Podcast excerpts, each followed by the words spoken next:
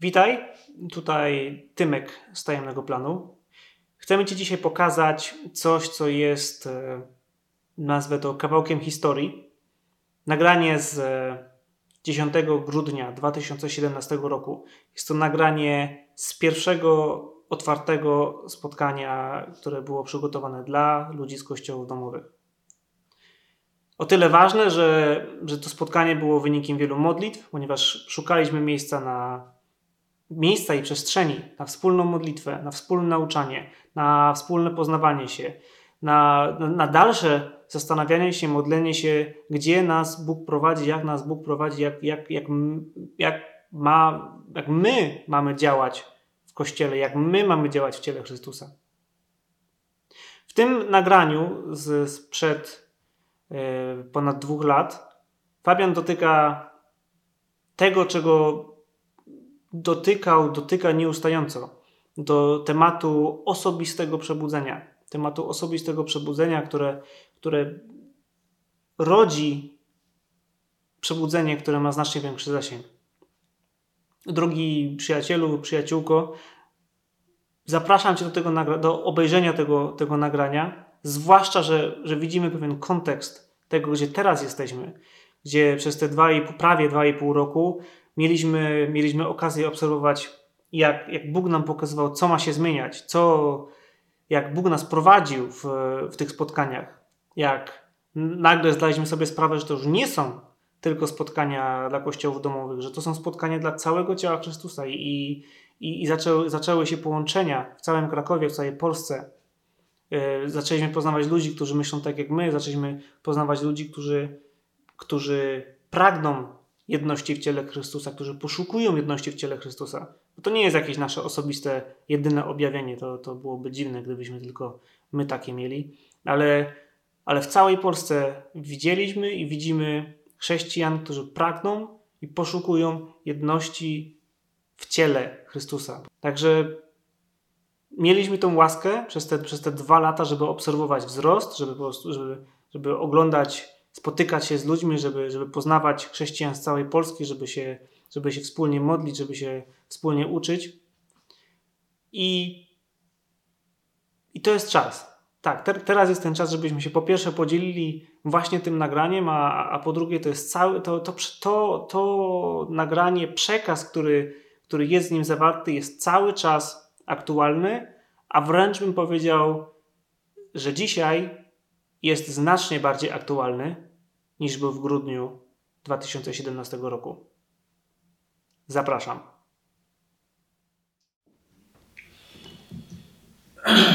Czeka nas teraz, nie wiem ile, z, myślę, że z godzina wstępu do tego, co chcę powiedzieć. Ale, ale e, podczas ostatnich paru nastu już chyba spotkań e, okazało się, że właśnie podczas tego, bo teraz nie chodzi o to, że to robi wprowadzenie do wprowadzenia do wprowadzenia teoretyczne. To jest wstęp, który ma e, bardzo istotnie ustawić nas w tym, co się w ogóle dzieje w tym miejscu, w którym teraz jesteśmy, żeby nas wyrwać z cielesnego patrzenia na to, na to co się dzieje i żebyśmy zaczęli patrzeć oczami rzeczywistości, a wiarą idziemy, a nie oglądaniem e, zmysłowym. Więc bywało tak, że w ramach e, niektórzy przyszli na takie spotkanie i dostali, jak się później okazało, dokładnie to, co Pan dla nich przygotował, właśnie podczas tego takiego wprowadzenia. E, co do tego, że Pan Jezus powraca. Mm, niektórzy z Was, bo jest tutaj mm, Wiem o tym, o niektórych wiem, a o niektórych przypuszczam, że są tacy, że słyszeli już od lat e, takie nauczanie i słyszeli o tym, że lata wcześniej bywały takie nauczania i wracały w fale nauczania pod tytułem Jezus już, już, już, już jest, już stoi za drzwiami, już zaraz je otworzy i wróci. I ci ludzie żyli tak w tym oczekiwaniu na, na jego powrót przez 40-50 lat, potem umierali i, niektórzy patrząc na to powiedzieli, no i jakoś nie wrócił. całkowicie się zgadzam z tym wszystkim, o czym Zenek tutaj przed chwilą mówił w tym swoim wprowadzeniu, tylko y, jeszcze dla tych, którym się taka wątpliwość zrodziła w sercu, że aha, zaś mamy nastroje apokaliptyczne, y, powiem.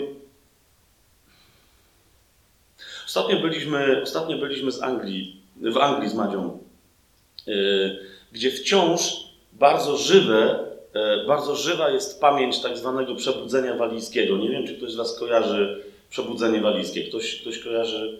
Okej, okay, bardzo niewiele osób. Okej, okay, no ale, ale jednak.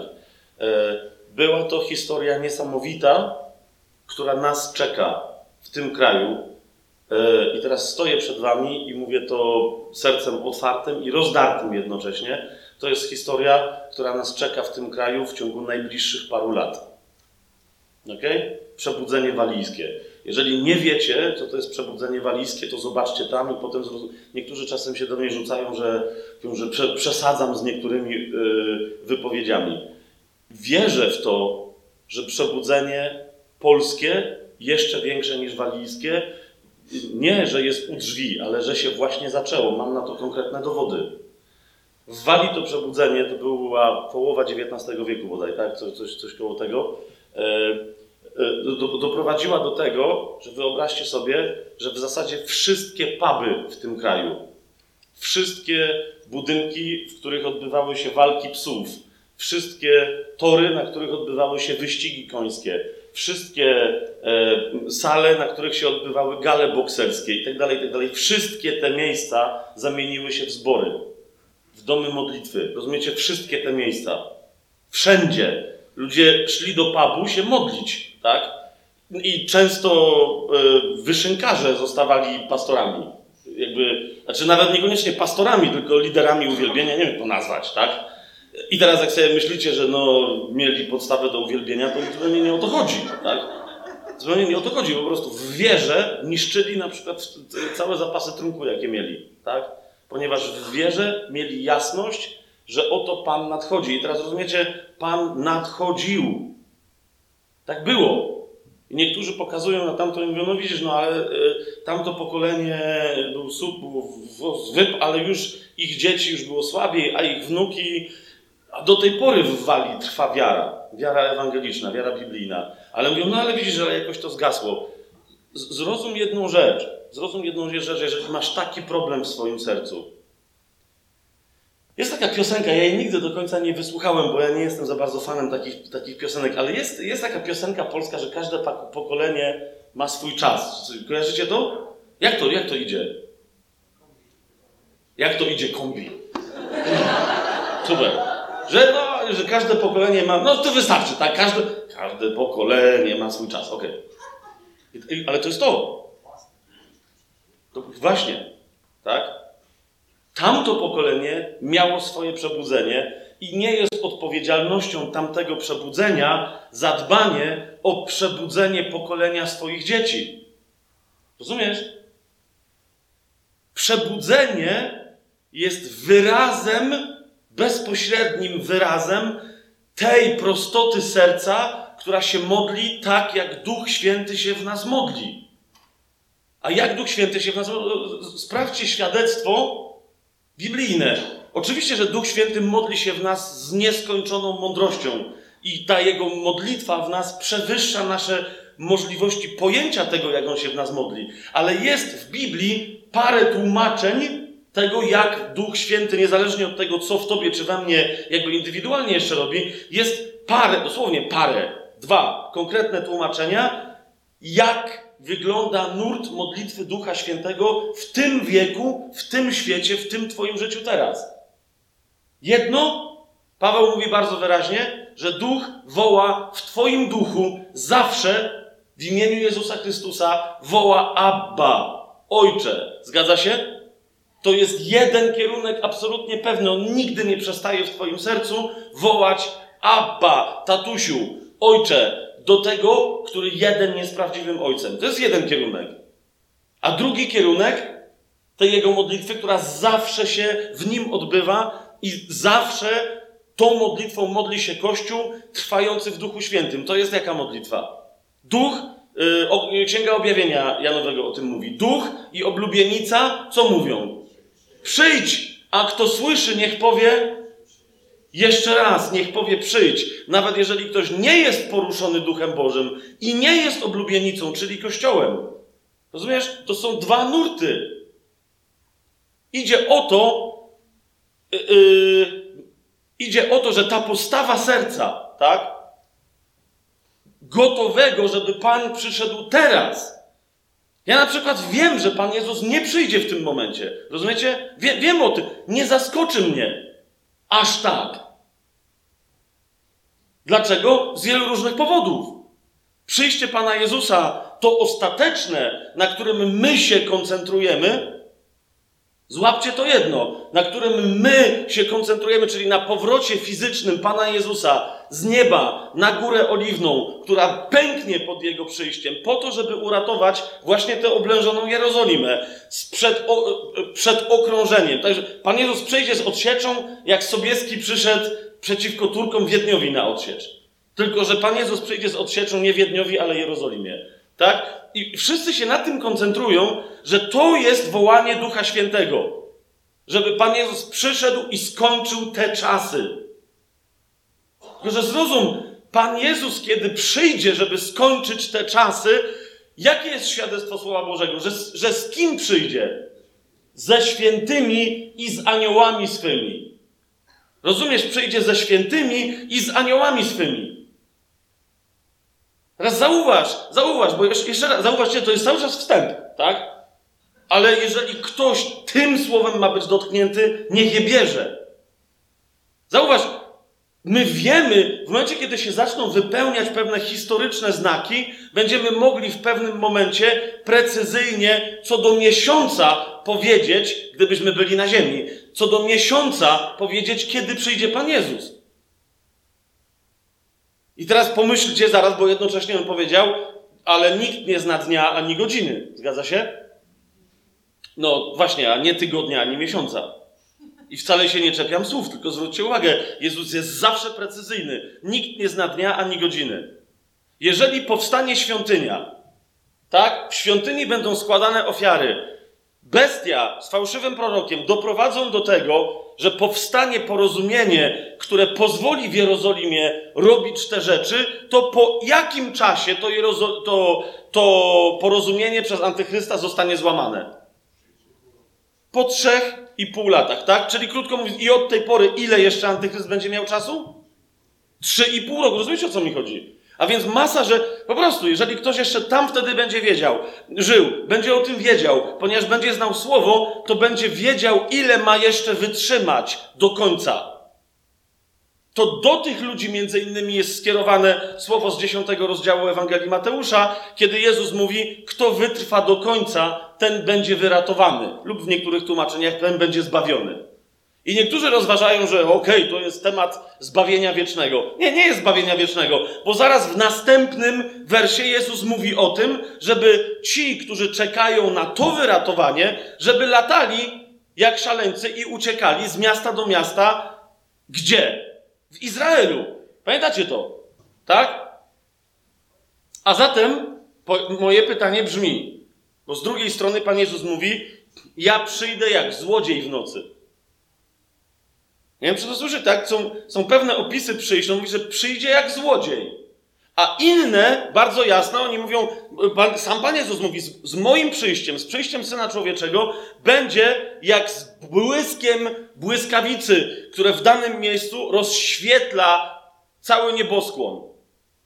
No więc to jak wreszcie przyjdzie? Jaś, w jasny sposób czy w niejasny? Cały czas zapominamy o tym, że my jako Kościół oczekujemy przede wszystkim powrotu Pana Jezusa, nie tego powrotu, kiedy On stanie swoją stopą i pęknie pod nim góra oliwna, ale oczekujemy Jego powrotu po nas. Oczekujemy Jego powrotu. Rozumiesz? Ja oczekuję Jego powrotu po mnie. Otwórzcie sobie. Dobra, nie, nie miałem tego robić, ale to no, najwyraźniej. Yy, pierwsze do Koryntian.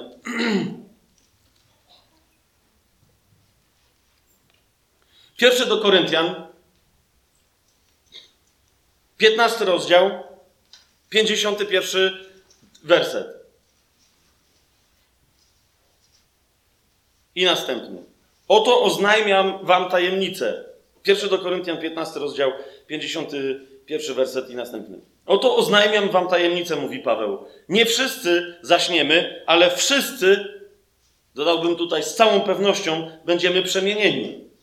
W jednej chwili, w mgnieniu oka, na ostatnią trąbę. Zabrzmi bowiem trąba, a umarli zostaną wskrzeszeni, niezniszczalni, a my zostaniemy przemienieni. To jest tajemnica ostatniej trąby, w której ci, którzy jeszcze podczas wielkiego ucisku zostają na ziemi, mogą być, nawet nie umierawszy, przemienieni. My, jeżeli już będziemy martwi, już będziemy w niebie, zostaniemy wskrzeszeni w nowym ciele, powstaniemy z martwych.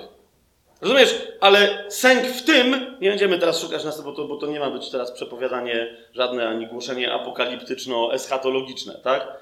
Ale my, jako Kościół, nieustannie oczekujemy, że zostaniemy porwani w obecność Pana na obłoki. Pamiętacie fragment, w którym Jezus naucza, że dwie będą yy, mleły żarna. Pamiętacie to? Tak, jedna będzie wzięta, druga zostawiona. Dwóch będzie spać na jednym posłaniu. Jeden będzie wzięty, drugi zostawiony. I tak dalej. To jest to, czego my oczekujemy, i to jest przyjście Jezusa jak złodziej w nocy. Oczywiście ci, którzy wiedzą, że noc się posunęła, co tu jest teraz list do Rzymian, i przybliżył się dzień, ci, którzy o tym wiedzą, ci czuwają, a nie śpią. Nawet kiedy śpią, jak mówi pieśń nad pieśniami, ja, mimo że śpię, to serce moje czuwa. Po to jest Ci potrzebny Duch Święty w Twoim duchu, żeby On nieustannie, nawet jak Twoje ciało śpi, żeby On nieustannie prowadził Twoje czuwanie. Rozumiesz? Nasze czuwanie jest jednym, jednym z podstawowych obowiązków przed modlitwą nawet. No właśnie, ile razy Biblia woła czuwajcie i módlcie się. Tak? I po, przypomnijcie sobie, ile razy słuchaliście nauczania o tym, że czuwać znaczy modlić się. No to czemu w takim razie Pan Jezus nie powiedział módlcie się i módlcie się? Lecz powiedział czuwajcie i módlcie się. To czuwanie jest w pierwszej kolejności pamięcią i oczekiwaniem na powrót Jezusa po mnie. Kapujesz? A w drugiej kolejności wołaniem o jego powrót na tę ziemię, aby zakończył rok łaski, a dokonał gniewnego osądu. A teraz widzisz o co idzie. Ta druga rzecz niekoniecznie musi być upragnieniem Twojego serca. Nie wiem, czy to jest jasne, co mówię. Tak? Trwa rok łaski od Pana. Jezus, kiedy przyszedł, powiedział: Oto przyszedłem ogłosić rok łaski od Pana. Ale ten rok łaski się skończy w dniu gniewu.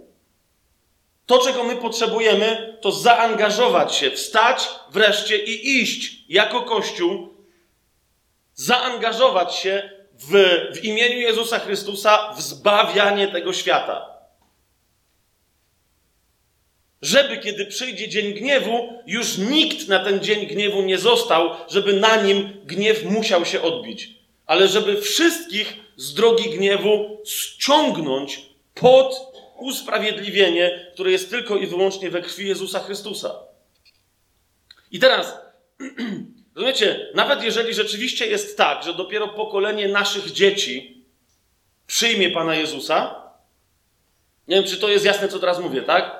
To nadal, rozumiesz, to cię w żaden sposób nie zwalnia, ani nie powinno jakoś dziwnie odprężyć w kwestii Twojego czuwania i Twojego oczekiwania i Twojego wygłodniałego i złachnionego wołania: Przyjdź, Panie Jezu, do mnie i po mnie. Przyjdź, Panie Jezu, do nas i po nas, bo duch i kto? Oblubienica wołają przyjdź. Amen? Rozumiecie, to, to, to i, i, więc w tym, jeżeli ktoś miał tę wątpliwość, że a, zaś Pan Jezus powróci, tak, jasne. Oczywiście, że powróci, tak? Tylko niech to w imieniu Jezusa Chrystusa teraz Jego mocną krwią gromie każdego złośliwego, kłamliwego ducha, który mówi takie rzeczy do Kościoła. Odpręż się, bo to na pewno nie przyjdzie za Twojego czasu. Za Twojego czasu przyjdzie na pewno, nawet jeżeli Pan Jezus nie powróci, po nas, żeby nas pochwycić, za Twojego czasu przyjdzie na pewno kres Twojego czasu.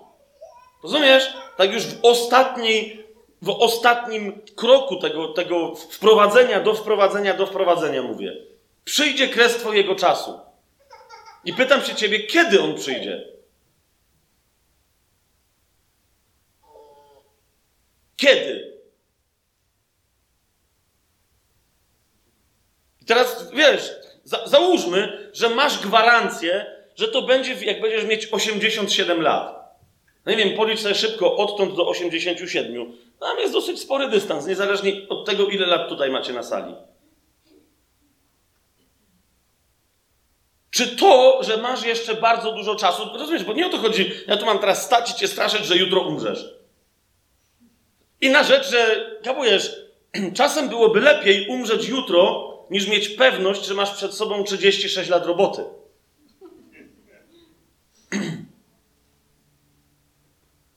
W ciągu ostatnich dwóch lat, ja to ostatnio w jakimś jednym czy drugim miejscu mówiłem, w ciągu ostatnich dwóch lat i po prostu poddaję yy, się wam, ręce podnoszę do góry. Nie jest to pokuta, to jest stwierdzenie faktu. Mówię do jeszcze innych tutaj wierzących na tej sali. Toście również z tym się skonfrontowali i przestali się bać, ale zaczęli mówić prawdę. W ciągu ostatnich dwóch lat miałem parę takich momentów, że prawie poprosiłem Boga, żeby mnie zabił. Rozumiesz? Dosło, dosłownie, żebym, żebym mógł umrzeć, tak? Nie jutro, tylko dokładnie teraz, bo mam dosyć. I dokładnie wtedy przychodziło do mnie zrozumienie, bo, bo ani razu takiej modlitwy do Boga nie zaniosłem. Proste, prosta odpowiedź Boga. Możesz się tak pomodlić, ale nie wiedziałem, że jesteś takim tchórzem. Nie wiedziałem, w innym miejscu padło do mnie, że jesteś już tak zmęczony. Rozumiesz, to nie był głos oskarżenia, taki wie, bo to byłby demon. Natychmiast trzeba go zgromić. Ale to był naprawdę miłosny głos ojca, który mówi: Fabian, serio? Serio? Już jesteś uciśniony? Tak jak apostołowie dzisiaj są uciśnieni w Korei Północnej? Serio? A ja chciałem umrzeć, bo mówię wam parę razy. Jest tutaj jed, jeszcze jeden brat na tej sali, nie będę go palcem pokazywał, jak będzie chciał, to później o tym też powie, który mi, jak, jak mu to powiedziałem, szczerze, tak, podszedł i mówi Fabian, ja nie tylko, że po prostu chciałem umrzeć, chciałem wszystko to rzucić, chciałem w ogóle, o, rozumiesz, żeby wszystko, co chrześcijańskie, w sensie związane z chrześcijanami, nie, nie z wiarą w Jezusa, ale wszystko, co chrześcijańskie, żeby ode mnie odeszło. Daj spokój z tym dziadostwem. I jeszcze raz, jeszcze raz, co mnie powstrzymało przed tą modlitwą? Panie, weź mnie w tej chwili z tego świata. Jedno to to, że wiem, że człowiek, który jest wierzący, będzie wysłuchany, jeżeli nie przez Boga, to, ponieważ jeżeli zaniesie modlitwę, która jest niezgodna z Jego wolą, świadomie wiedząc, że jest niezgodna z Jego wolą, to będzie wysłuchany przez diabła. Po prostu. Jak myślicie, dlaczego tyle małżeństw chrześcijańskich jest takich złych, że wyglądają gorzej niż małżeństwa ludzi niewierzących? Ponieważ modlitwy oraz słowa, które mają moc u człowieka wierzącego stokroć większą niż u niewierzącego, są wypowiadane bez kontroli, a szatan ich wysłuchuje. Ponieważ te słowa wypowiadane, podnoszone i zawieszone w powietrzu otwierają mu furtkę do działań, których, rozumiesz, nie mógłby podjąć, gdyby ktoś z taką mocą jak człowiek wierzący tej furtki by nie otworzył. Kiedy niewierzący przeklnie innego niewierzącego, to jest trudne. Jak przeklnie wierzącego, to nic się nie dzieje. Ale kiedy niewierzący przeklnie innego niewierzącego, to jest trudne, bo to przekleństwo działa. Zastanów się, jak działa przekleństwo wierzącego. Jeżeli wiecie, o czym mówię teraz. Kapujesz? Ten niewierzący do swojego świadomego grzechu, ponieważ wie, że nie jest stworzony jako nowe stworzenie, nikt nigdy go nie umocował do tego, żeby przeklinać. Nie dość, że dokłada swój świadomy grzech i bezcześci imię Pańskie w sobie, to jeszcze moc tego imienia podnosi dla diabelskiej roboty.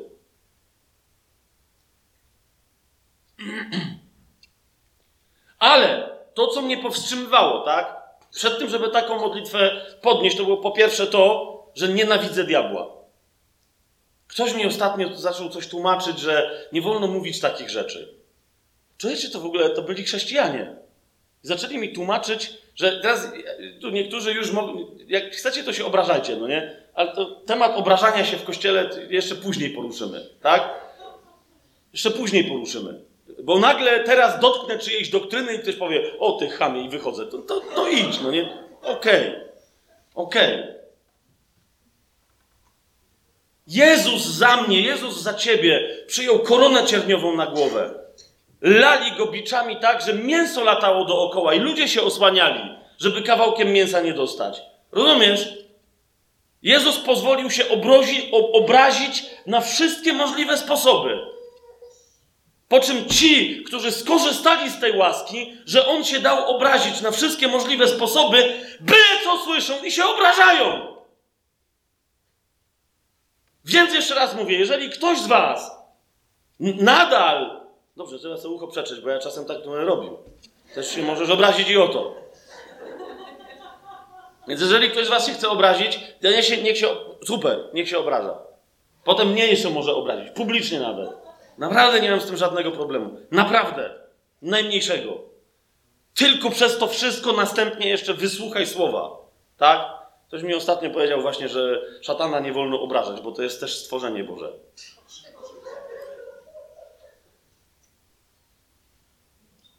A to chodziło o to, że ja czasem, yy, wiecie, Biblia o, o, o, demonach, o innych tam zawodnikach mówi, że to są kosmaci, tak? W jednym miejscu jest przedstawiony szatan jako ten, który ma łeb z kudłatym włosem.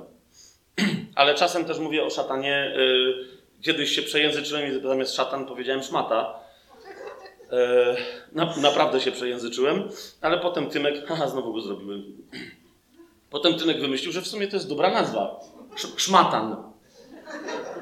Nie, czy słyszycie? Bardzo dobra nazwa. Biblia ma kudłaty, tam jest fajna gra słów po hebrajsku, a my możemy po polsku mieć szmatana. To jest dobre. Nawiasem mówiąc, każde nauczanie, zauważcie tak po bosku mówiąc, każde nauczanie na temat szmatana natychmiast odbiera ludziom chory kult rzekomej siły szatana. Wiecie, jak się powie szatan i wszyscy nagle Mówisz, że szatan. Ktoś czasem zareaguje, Jezu. I ten Jezu jest taki, wiecie, taki, a szatan jest taki. Więc dlatego po prostu lepiej brzmi szmatan. Mówisz, patrz, to szmatan zrobił. No wiesz, takie dziadostwo, no nie jest robota szmatana. Więc, więc nie chcę, dlatego nie, tej modlitwy żadnej nie wypowiedziałem. Żeby szmatan nie miał radochy. Ale druga znacznie istotniejsza rzecz, kochani, za każdym razem, za każdym razem przypominało mi się jedno słowo. Jak wiecie, albo nie wiecie, bo yy, na ten temat też krążą jakieś dziwaczne legendy. Yy, po jako młody człowiek różnych dziwnych historiach okultystycznych itd., tak itd., tak ale też biznesowych. Bo na przykład byłem właścicielem pierwszej w Polsce prywatnej grupy teatralnej. Tak? Nie, nie był to teatr, bo nie mieliśmy budynku, ale mieliśmy profesjonalną, komercyjną grupę teatralną. Po tych wszystkich dziwacznych rzeczach wstąpiłem do i, i, po nawróceniu się, myśląc, że nie ma żadnej innej drogi, wstąpiłem do zakonu jezuitów i tam mm, przepędziłem dziwnym życiem prawie, prawie 20 lat. Jedną z pierwszych rzeczy, po tym, jak już potem wystąpiłem, parę lat minęło, różne historie się działy w moim życiu i wreszcie się ochrzciłem w wodzie, jak Pan Bóg przykazał. To jedną z pierwszych rzeczy, jaka wtedy przyszła e, mi do głowy, to było, czy nie zaprzepaściłem, czy nie zaprzepaściłem tych prawie 20 lat od momentu mojego nawrócenia, ponieważ za moment swojego nawrócenia przyjmuję oddanie życia Jezusowi. Świadome oddanie życia Jezusowi. Uwierzenie w to, że On prawdziwie zmartwychwstał i żyje, i że jest tak, jak powiedział: Ja jestem z Wami przez wszystkie dni, aż do skończenia świata, jako ten, który ma daną wszelką władzę na niebie i na ziemi. Wiecie o co mi chodzi? To się wydarzyło zanim poszedłem do jezuitów, zanim gdziekolwiek poszedłem. na, rozumiecie, spotkaniu jakichś ludzi, czegoś, co mógłbym dzisiaj nazwać chyba kościołem domowym. Bo to było normalne spotkanie, wiecie, po prostu w domu, tak? Żadnego tam nie było księdza, jakichś obrazów dziwnych, czegoś. Po prostu ludzie tam czytali Biblię, modlili się, tak? I ktoś w pewnym momencie odwrócił się do mnie i mówi, a czy ty już jesteś Jezusowy? Mówię, ale co to znaczy? Czy żyjesz dalej swoim życiem, czy On ci dał swoje, a wziął twoje dziadostwo? Powiedziałem, że nie, ale wtedy wiedziałem, że to jest jedyne, co, co mogę zrobić, żeby ruszyć dalej i oddałem życie Jezusowi tam. Potem jeszcze zanim poszedłem do zakonu, byłem ochrzczony w Duchu Świętym. Ale jak się okazało, to chrzest wodny był kluczem i znowu, jak ktoś ma jakieś tam problemy doktrynalne z chrztem wodnym, że potem w przerwie możemy pogadać. Będzie na to czas. Okay? Nie, będziemy, nie, nie chcę teraz tego tematu rozwijać. To było moje doświadczenie. Chrzest wodny po dwudziestu paru latach od mojego yy, w wierze przyjęcia Chrystusa. Rozumiecie, co mówię? Tak? I wtedy dopiero jakby podopełniały się pewne obrazy, yy, yy, części obrazu większego. Tak? Jakieś dziury, przez które cały czas gdzieś mi ulatywała Boża moc, a przez które wchodził grzech, i tak dalej, i tak dalej. Naprawdę wszystko zaczęło się układać. Ale wtedy jedna z pierwszych myśli, jaka mi przyszła do głowy i jaka mi towarzyszyła, to było, czy nie zaprzepaściłem tych prawie 20 lat. Co teraz? Co teraz z tymi latami? Rozumiecie, o co mi idzie? Nawet gdyby mi Bóg powiedział, ok, daję ci ekstra 20 lat, to rozumiecie, że nadal bym żałował tych pierwszych 20. Jasne jest to, co mówię? Znaczy pierwszych, tych od, od momentu nawrócenia. Więc Bóg mi wtedy odpowiedział, i to jest, to jest kolejna rzecz, którą chcę Ci na wstępie cały czas powiedzieć. Bóg mi wtedy powiedział: Ja mam moc zwrócić Ci wszystkie te lata w dwójnasób. Ale, uważaj, nie tak, tak? Bo ja to zrozumiałem w sensie, jak zwrócić, że co Bóg mnie cofnie w czasie. Nie. Zrozumiałem, że Bóg pozwoli każdemu, nieważne kiedy się nawraca, Bóg pozwoli mu przeżywać ten pozostały fizyczny jego czas na tej ziemi, przeżywać w zintensyfikowany sposób znacznie mocniej. Rozumiesz, rozumiesz, co mówię? To jest to. I autentycznie tak się stało, że czasem jeden, jeden dzień jest jak dwa, jest jak cztery. Tak? Bywa tak, że między jednym weekendem a drugim, prawda Madzia? Tutaj moja żona siedzi obok, obok Zenka. E, czasem Madzia mówi, słuchaj, kiedy myśmy to ostatnio byli i tam podaje jakąś nazwę miejscowości, tak? Ja mówię, no w zeszły weekend. Tak? I to jest na przykład piątek, a myśmy stamtąd wrócili w poniedziałek, tak? Macia patrzy taka zdziwiona, myślałem, że miesiąc temu. No właśnie, tak? Ponieważ w trakcie, w tych parę dni, tam się zdarzyły dwa albo trzy tygodnie. Między jednym weekendem a drugim. I teraz widzisz, jeżeli Bóg mi intensyfikuje ten czas, żeby mi oddać tamten poprzedni, to po co? To, to po co mi go intensyfikuje? Żebym go przebębnił przed telewizorem? Znaczy akurat nie mam, od lat nie oglądam, tak? Ale na przykład? Żebym go, rozumiesz, żebym teraz znowu łaził i się plątał i snuł jakieś smutne rozważania egzystencjalne, kupił se czarny golf? I nazywajcie mnie Jean-Paul Sartre? Rozumiesz, co, co ja teraz mam? Duch Boży daje mi prowadzenie. Mówi, zobacz, tu jest życie. Tu jest życie. Zrób kolejny krok. Przynoś owoce. I dlatego jeszcze raz, Dlatego jeszcze raz, jeżeli dziś temat tej naszej konferencji jest wstań i idź kontekście nadchodzącego przyjścia Jezusa, to także w kontekście nadchodzącej Twojej śmierci. Rozumiesz? Mam dla Ciebie fantastyczną wiadomość. Wszyscy musimy zdechnąć. Wszyscy. Lub też umrzeć z godnością. A umiera z godnością ten, kto umrze wtedy, kiedy wybierze sobie czas swojej śmierci, a od tej pory żyje nowym życiem. Jedyny moment wyboru, rozumiesz, świadomego wyboru, bo nie ma żadnego innego wyjścia. Każdy musi, każdy musi umrzeć. Każde ciało musi umrzeć. Jedyny moment takiej autentycznej śmierci, od którego możesz rozpocząć świadome życie, to jest chrzest wodny. Bo czy nie wiecie, że my wszyscy, którzy jesteśmy ochrzczeni w Chrystusa Jezusa, w śmierć Jego zostaliśmy zanurzeni. I potem Paweł mówi, a to oznacza, że my też nie żyjemy. Pamiętacie, tak? List do Rzymian, szósty rozdział, ale, ale nie tylko. Tylko teraz widzisz, w momencie, kiedy taka rzecz się dzieje, ona się nie dzieje w Twoim życiu po to, żeby dokonać, i teraz ja już nawet nie mówię, wiecie, o jakichś denominacjach typu kościoły prawosławne, czy, czy religia cała rzymskokatolicka. Ja nie o tym teraz mówię, tak? Ja teraz mówię o, o świadomym przyjęciu chrztu po wyznaniu wiary. wiary. Zauważcie, jak wiele osób robi to nadal w mniejszym czy większym stopniu, trzymając Biblię i mówiąc, że są niezwykle, rozumiecie, biblijni i ewangeliczni, nadal robią to jednak religijnie i rytualnie. Żeby coś dzięki temu zyskać w swoim życiu. Rozumiesz, jakieś, nie wiem, bardziej się Bogu przypodobać, czy coś tam. Jeszcze raz ci mówię. Jedyne, co w ten sposób zyskujesz, to przyspieszenie. Ponieważ wreszcie Twoje ciało w świecie rzeczywistym, czyli w świecie duchowym, jest traktowane jak należy, czyli jak trup. Trup nie może grzeszyć, a więc kolejna rzecz ci odpada, rozumiesz? Całe to dziadostwo, ponieważ grzechem jest wszystko, co się czyni niezgodnie z przekonaniem wiary. Masz wolność i w tym momencie możesz ruszyć do przynoszenia owoców. Teraz, jeżeli, jeżeli wykonujesz takie gesty, nie rozumiejąc, jaka tkwi w nich moc, ale nie jesteś gotowy, rozumiesz, od tej pory z nadzieją oczekiwać, żeby to, co się stało Twoją decyzją w wodzie, żeby się wreszcie wykonało w ciele, bo rozumiesz, jedyne, czego pragnie człowiek, który już umarł, to żeby się wreszcie pozbyć tego trupa, którego na sobie nosi.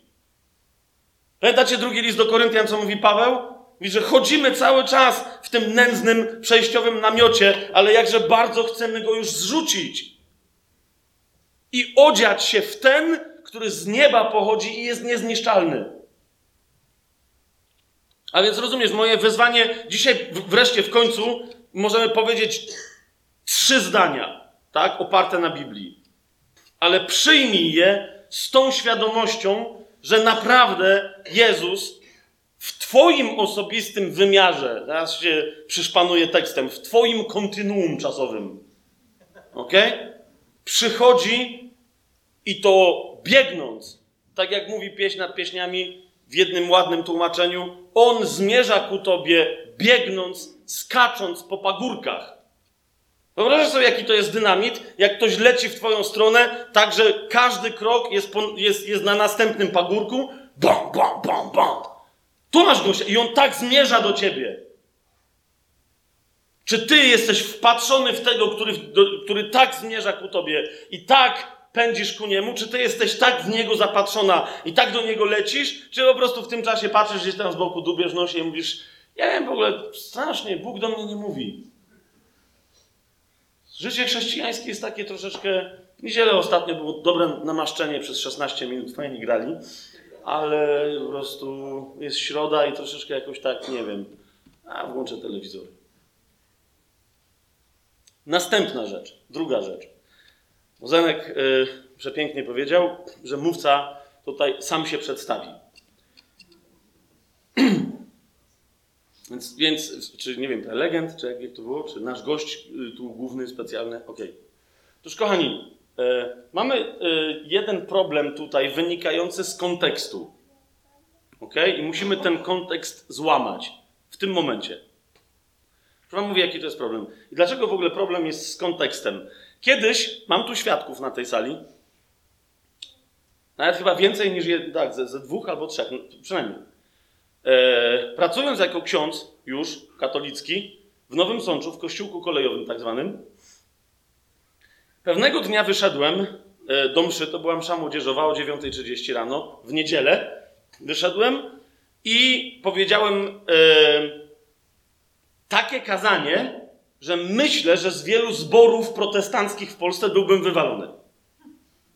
Znaczy, bo powiedziałem nie tylko kazanie przeciwko obrazom świętym, kościele, przeciwko świątyni, przeciwko ołtarzowi, przeciwko ofierze, ale także przeciwko wszelkiej formie klerykalizmu jako jednemu wielkiemu Babilonowi. Co więcej, pokazywałem, mówię, że te obrazy, to, tutaj, mnie to wszystko Pan Jezus tego w ogóle nie wymyślił. Mnie tego w Biblii w ogóle nie ma. W ogóle. Tak? Wiecie, jaka była reakcja? Ludzie po mszy mi gratulowali. Dosłownie podchodzili i mówili: A, to było prowokacyjne. Dobre. Do, dawno już nikt tak nie gadał. Super! Szli do domów i rozważali, o co mogło mi chodzić. No bo przecież nie o to.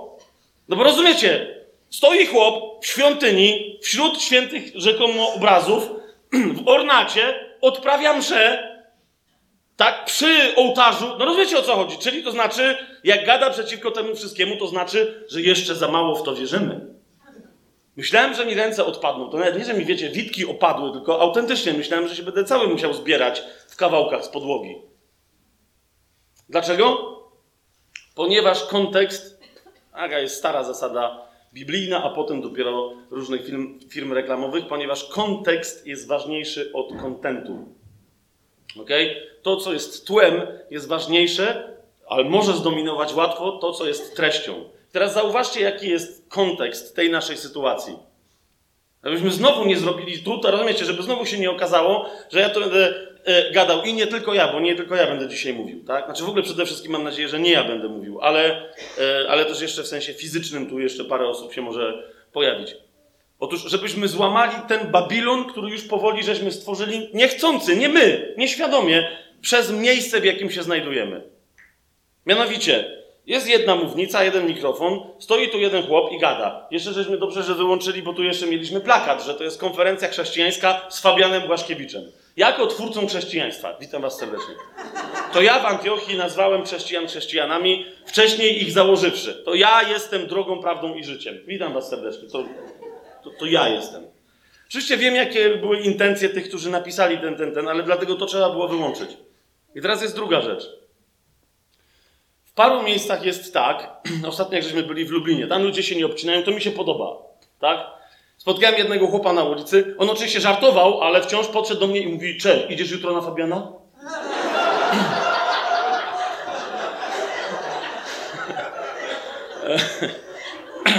Ale tam, rozumiecie, e, tam się ludzie tak zapraszali, no nie? Bo już byliśmy parę razy w Lublinie i jakby pierwsza moja rzecz była, mówię, czekaj, ale a po co ty jeszcze raz idziesz? Bo fajnie gadasz. No dobra, ale po co to jest w ogóle to całe spotkanie? No bo jesteś, nie? Rozumiesz, tego chłopa trzeba było natychmiast wyprowadzić z tego dziwnego kontekstu, w którym się znalazł. Tak? I my też się musimy z niego wyprowadzić. Uważaj. Jeżeli jesteś tutaj dzisiaj, to dlatego i tylko dlatego, że Chrystus cię tutaj zaprosił, nawet jeżeli w niego nie wierzysz. Duch Święty przyszedł do ciebie z zaproszeniem w twoim sercu, nawet jeżeli w niego nie wierzysz, to nie ma żadnego znaczenia. ok? I to on dzisiaj chce się z tobą spotkać. Rozumiesz? Być może przez tę usługę, wolę to tak, na mi się bardzo podoba to słowo, nie posługę, ale usługę. Po prostu.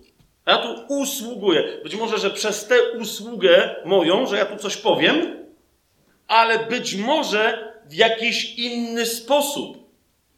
Dzisiaj koło 13, po, po, po przerwie, jaką będziemy tam mieli godzinnej, dzisiaj koło 13 się pojawi między innymi zespół uwielbienia, yy, więc coś tam będą śpiewać i będziemy się mogli pomodlić. Więc jednak będzie jakieś, wiecie, będzie szał. Będzie. Yy, ale też być może masz usłyszeć dzisiaj od kogoś świadectwo. Być może stąd, z tego miejsca, i za chwilę tutaj jedną osobę y, zaproszę, dosyć przerażoną tym, że, że ma tu coś do Was mówić, ale okej. Okay. Wciąż y, mam przekonanie w sercu, że to świadectwo potrzeba, żeby, żebyśmy go dzisiaj posłuchali. Ale być może, że to ma być świadectwo, nawet i nie, nie do końca świadome kogoś, kto akurat obok ciebie siedzi, albo kto będzie razem z tobą pił kawę na przerwie.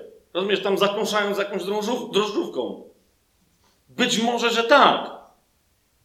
Jeszcze raz, wobec tego, to zauważcie, cały czas robimy wprowadzenie, tylko że ta prawda tyczy się wszystkich innych spotkań chrześcijańskich, jakichkolwiek, wiecie, konferencji, na których się głosi Słowo Boże, modlitw zborowych, cokolwiek by to nie było, tak? Spotkania kościoła domowego.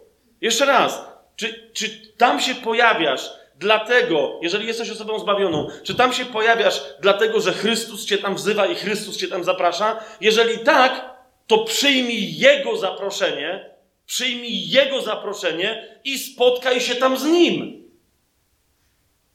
Ludzie, którzy idą na zaproszenie Chrystusa, nie spotkać się z Chrystusem, są jak ten jeden szmaciarz, bo umówmy się, że był szmaciarzem, który wezwany przez Pana, pamiętacie tę przypowieść, na wesele, wszyscy przyszli na wesele jak ubrani. Elegancko, we właściwych szatach, a ten przylazł bez tych szat. Pamiętacie, co Jezus powiedział? Znaczy Jezus, ten Pan z przypowieści, tego Pana wyproście, bo nie wie po co przyszedł. Jeżeli przyszedł na moje wesele, na moim weselu, ja mam być uczczony. Tak mówi sprawiedliwość, która jest miłością. A zatem, jeżeli przychodzisz na spotkanie z Chrystusem, mając oczekiwania nie wobec Niego, nie chcąc de facto spotkać się z Nim, tylko z kimś, kogo lubisz, czymś, co lubisz i tak dalej, to już zaczynasz brudzić swoją szatę zbawienia. Po prostu. Już zaczynasz tracić czas. Wczoraj ktoś mi powiedział, że e, polski ewangelista młodego pokolenia, e, Kuba Kamiński, ktoś kojarzy? Kubę, Kubę Kamińskiego? Jest? No, okej, okay, dobra. Że zszokował cały chrześcijański polski internet, ponieważ powiedział ewangelista biblijnie nauczający. Dobra, czasem, ale w każdym razie zasadniczo tak. No, Biblii, ewangeliści zawsze, wiecie, mają z pewnymi szczegółami czasem problem, bo za szybko tam ciągną pewne tematy. Ale ich zadaniem jest nawracać, a nie nauczać, tak? Ale Kuba zszokował ponoć, ja nie widziałem tego nagrania, tylko z tego, co słyszałem, to powiedział, uważajcie, coś w tym stylu, że jeszcze nikt nigdy, jak się pomylę, to mnie poprawcie, że jeszcze nikt nigdy niczego nie doświadczył i, i się nie nawrócił przez sam fakt czytania Biblii i modlenia się.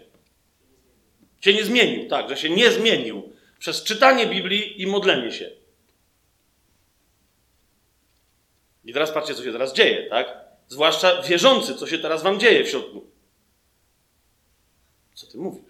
Znaczy, to ja nie powiedziałem, tylko Kuba, od razu na niego zwalam, tak? Ale z drugiej strony od razu dodaję od siebie, całkowicie się z tym zgadzam.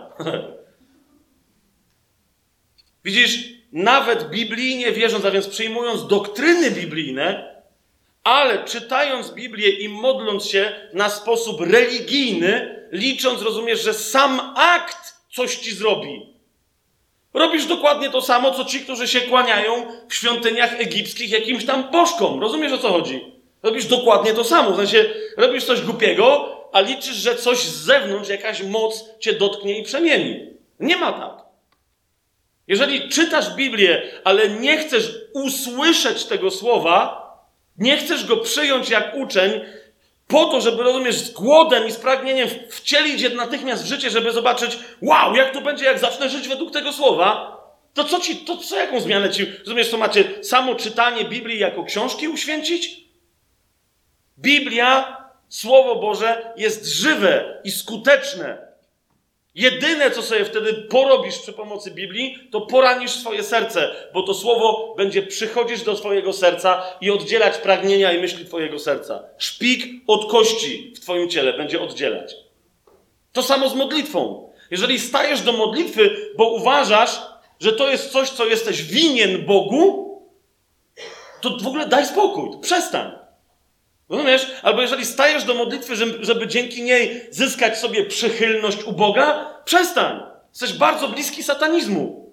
Ponieważ w ten sposób wyznajesz, że przez Twoją modlitwę Bóg mógłby Cię jeszcze bardziej kochać niż kocha. Serio? Pomyśl. Pomyśl. To w ten sposób, modląc się, stajesz, żeby nieświadomie oskarżać Twojego Ojca, że nie dość mocno Cię kocha. Nie wiem, czy słyszycie, co mówię teraz. Więc Kuba tam miał, absolutnie, Kuba tam miał rację. Więc nie, nie. Musisz chcieć się spotkać z tym, który chce się z tobą spotkać. Na jego zasadach.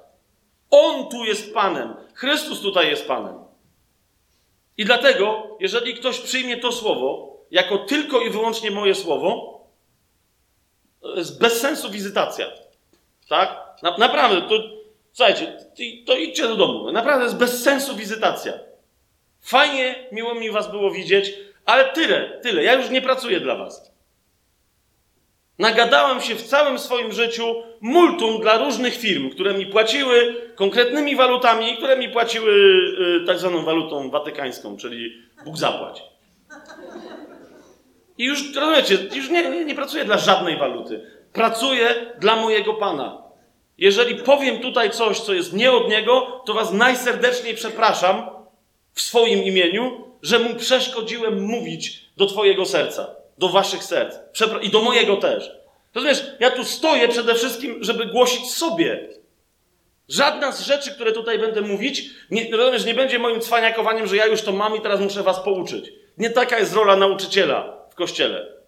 Rolą nauczyciela jest stanąć jako de facto zawsze pokutującego przed Kościołem i powiedzieć: Oto są problemy, które ja mam, może wy też macie, rozwiążmy je, każdy u siebie, mocą Jezusa Chrystusa i Jego drogocennej krwi.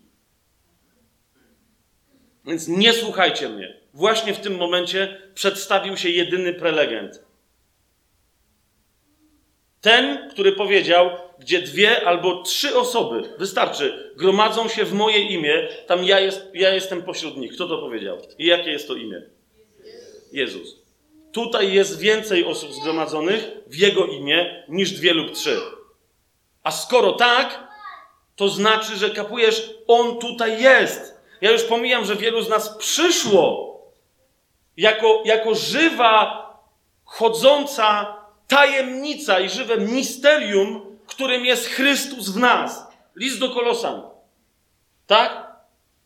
Chrystus żyje w tobie, Chrystus żyje we mnie. To jest jedno, ale jednocześnie on mówi wyraźnie: stawiam się w moim duchu wszędzie tam, gdzie stawia się mój kościół, a mój kościół to są dwie osoby zgromadzone w moje imię. On tutaj jest. On tutaj jest. Tu. I właśnie się przedstawił. Właśnie nam się przypomniał, jaki jest właściwy porządek. Nie ma to, że tu jest amfiteatr, tu stoi gość, ja będę teraz, rozumiecie, no nie? Ponoć mam bardzo dobry taniec, jakiś straszny szał e, w Lublinie powstał, jak zatańczyłem, więc nie wiem za specjalnie, bo to było coś w stylu, wiecie, jakby, ja wiem, ale bardzo wszyscy byli potem zachwyceni, gratulowali mi, że mam charyzmatyczny taniec. Nie, no to nie jest żaden teatr jednego aktora, to jest spotkanie kościoła, w którym jeżeli ktoś tu nawet staje jako jeden, to tylko po to, żeby usługiwać. Tak jak Zenek nam wszystkim i sobie usłużył, tak jak ja teraz usługuję, tak jak za chwilę jeszcze kogoś poproszę, żeby tu usłużył i tak dalej. Niemniej, zanim pójdziemy dalej, kochani, i teraz dołammy ten schemat do końca. Widzicie, po tych wszystkich wstępach, z tą gotowością serca, gotowością umysłu, dosyć tracenia czasu, dosyć tracenia czasu. Z tą gotowością umysłu, z tą świadomością, że pierwszy Chrystus, Zobacz teraz, ponieważ my dzisiaj tutaj, podczas tego spotkania, dzisiaj się tu wydarzą jeszcze wielkie rzeczy. ok? Niektórzy z Was będą zdziwieni tym, co zostanie tutaj ogłoszone, co jest wynikiem długo już czekającego na przykład w moim sercu proroctwa. I, i dzisiaj to proroctwo zacznie się wypełniać. ok? Będzie później. Dzisiaj się pojawią nowe proroctwa. Tutaj w tym miejscu. Niektórzy z Was Przyszli tutaj po to, aby otrzymać proroctwo. I ja teraz prorokuję, bo nie wiem, kto to ma być i na jakiej to ma pojawić się zasadzie, ale niektórzy z Was wyjdą stąd z proroctwem, które będzie odpowiedzią na pytanie, jakie miałaś w sobie albo miałeś w sobie w ciągu ostatnich mm, dwóch miesięcy. Ok? Niektórzy z Was otrzymają słowo, które będzie przełomowe dla tego, co mają w tym czasie robić w swoim życiu. Ale przede wszystkim, rozumiesz, żeby to wszystko się mogło wydarzyć, potrzebujemy, czy stoimy, czy leżymy, czy siedzimy, czy słuchamy, czy sami coś gadamy, cały czas potrzebujemy się modlić. Słowo Boże mówi wyraźnie: nieustannie się módlcie, za wszystko dziękujcie. Amen?